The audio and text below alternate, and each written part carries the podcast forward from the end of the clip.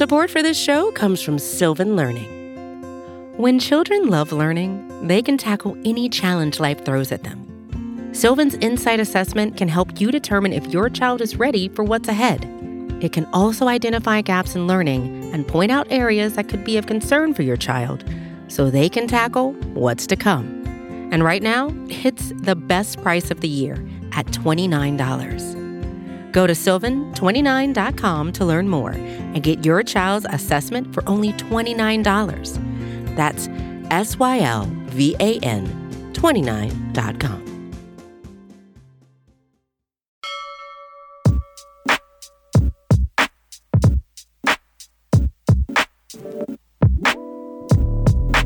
Welcome to a new episode of Sixers Daily. going to be recapping Philly's 125 113 preseason win over the Raptors. Before I give you the details of some of the things I liked and didn't like, don't forget subscribe to the Liberty Ballers podcast network. You can catch us on iTunes, Spotify, Google Podcast, Stitcher, wherever you get your fix. We are there. And of course, we always appreciate a five star review if you're inclined to give us one. And also, don't forget, check out libertyballers.com for all your Sixers needs. So, as I mentioned off the top, much better outing for the Sixers in this one compared to what we saw in the opener in Toronto. They got a 12 point win. Uh, obviously, it helps that you have Joel Embiid and, and Tobias Harris back in the lineup. Uh, interesting note, though, for this one. Even though they they had the starters, you know, in terms of Danny Green, as I mentioned, Joe and and Toby out there, Doc went with Shake Milton over over Tyrese Maxey as the starting quote unquote point guard the Sixers offense did look pretty good in terms of we saw a lot more screen and rolls, with, especially with Toby and, and Joel off the top, where uh, Joel was coming up to set the screen, and that enabled Harris to find Danny Green early, who had eight points in the first quarter, including two threes where he was wide open, hit the shot, no problem. It was butter. You knew it was as soon as it left his hand, but a, a shaky start for Milton. You can see the pun that I made there, but anyways, uh, Shake Milton a little bit too much of what we've seen over his time really as as a sixer is inconsistency when he was on the court to begin the game forcing it a lot in terms of trying to penetrate uh, putting his head down and barreling into a defender and not really letting the game come to him so i don't know how long doc's going to feel confident in terms of going with milton in the starting lineup um, Tyrese Maxey looked great as a reserve. He kind of was was the was the catalyst for the second unit. Uh, we saw that obviously last season at points, but he's looking a lot more confident. He finished with 14 points in this one in just 21 minutes.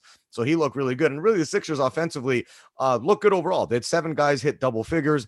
George Niang, another newcomer, finished with 16. Uh, Andre Drummond, another impressive performance with 10 points and, and seven rebounds. Also, a little bit more involved in the offense in terms of uh, setting the screen up high.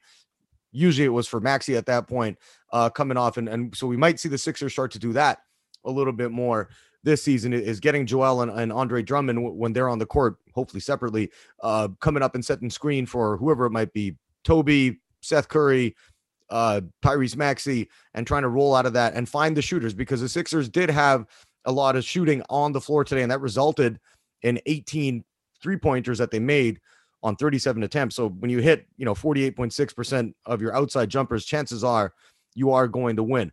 Um, but like I mentioned, Shake, again, going back to him, he struggled a bit. And then when he got back on in the second quarter, he looked like a different player in terms of he was a little bit more calm, letting things come to him. If there was an opportunity to drive, he took it. If there was an opportunity to take a shot, he jacked it. And I think that's what the Sixers need from him on a more consistent basis is we don't need you to go out there just because you have the label of de facto point guard just based off the lineup out there it doesn't mean you have to do something outside of your realm. And I think that's something the Sixers will work on with Shake as things go forward. I mean, he had a real nice possession at the end of the first half.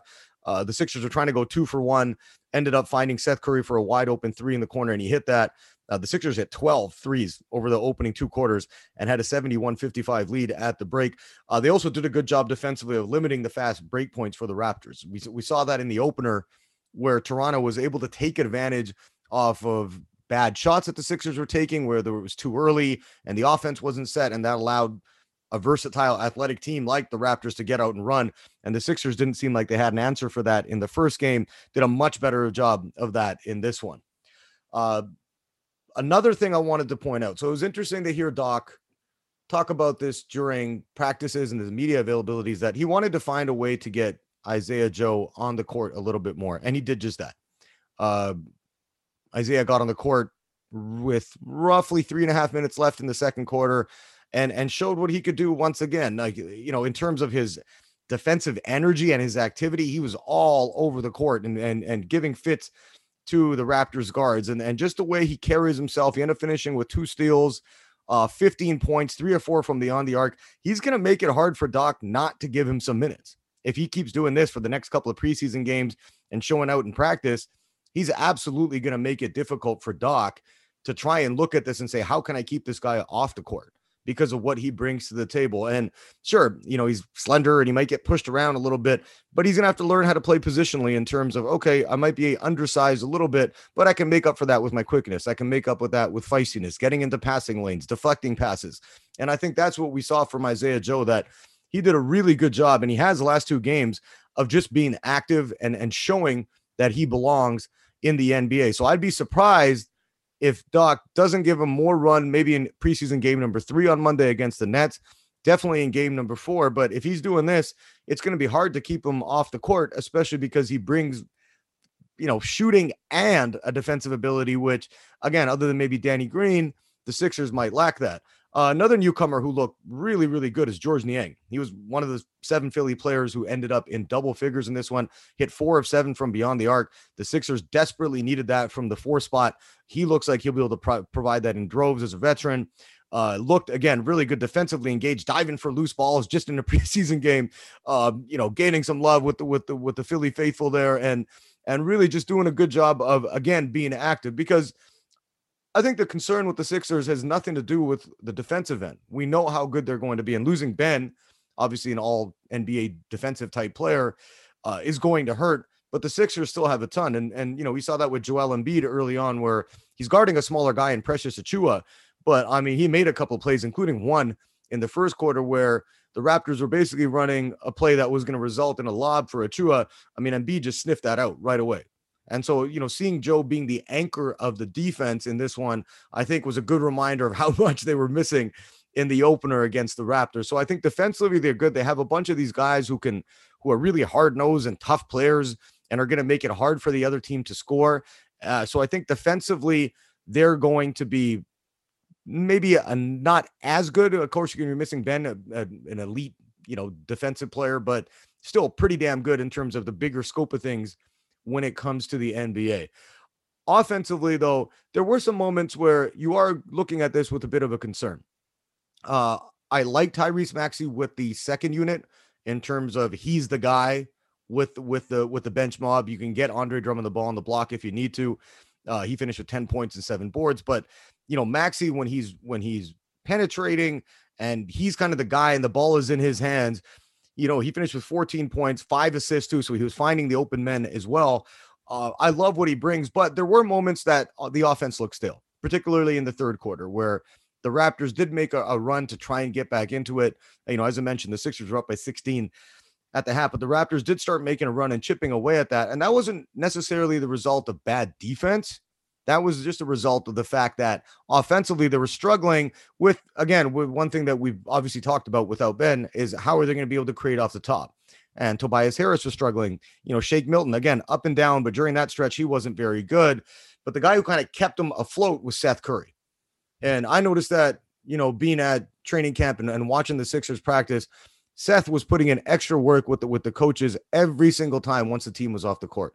And he was trying to get better at catch and shoot, catch and shoot. And you know, he's in the corner waiting to catch from one of the coaches or the trainers and jacking it up. And he was making a lot. And so it's like, you know, Seth has always been a, a very good three-point shooter, but it looked like he he's trying to get to another level when it comes to how dependent he is with with hitting those and and again being quicker with catching and shooting it. That was noticeable as well in that third quarter where he really came alive and, and helped keep the Sixers offense afloat because they were struggling at getting penetration in the third.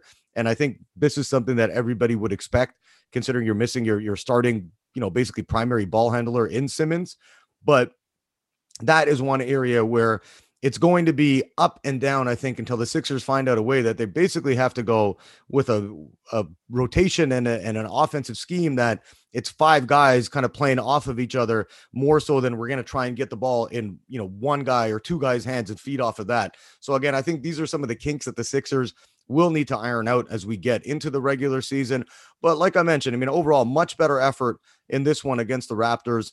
Um, looked much better shooting the ball 48.6% from deep. They were attacking a little bit more in terms of getting to the free throw line, made a, a 76.5% of their of their free throws as well. So again, that's not a worry so far. And like I said, defensively, they were doing a lot better job getting back, uh, limiting the the the points off of the turnovers that the Raptors really killed them on in the in the opener. But uh, the fast break points, just Raptors just didn't have the opportunities to get out. And another big difference in this one was the Sixers were able to challenge the three point shooters. They held the Raps to 11 to 37 shooting from beyond the arc, which is amazing. I mean, hopefully you can hold teams to 30, 33, 34% somewhere around there, uh, below league average, and you'll be in a pretty good spot in terms of how many points you're giving up overall.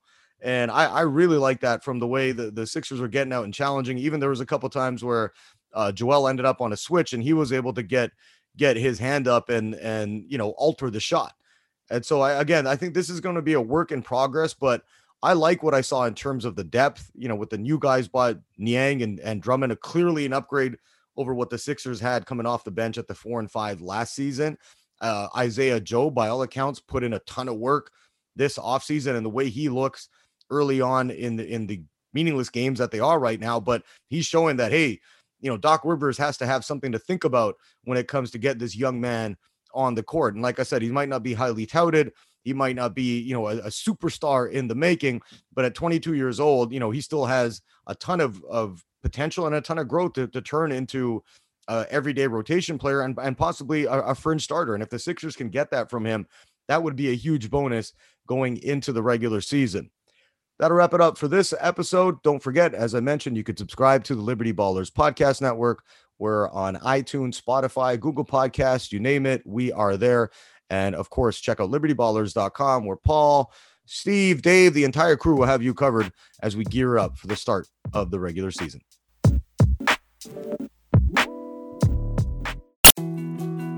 More to dos, less time, and an infinite number of tools to keep track of. Sometimes doing business has never felt harder, but you don't need a miracle to hit your goals. You can just use HubSpot because their all in one customer platform can make growing your business infinitely easier. Imagine this high quality leads, fast closing deals, wildly happy customers, and more benchmark breaking quarters. It's not a miracle, it's HubSpot. Visit HubSpot.com to get started today.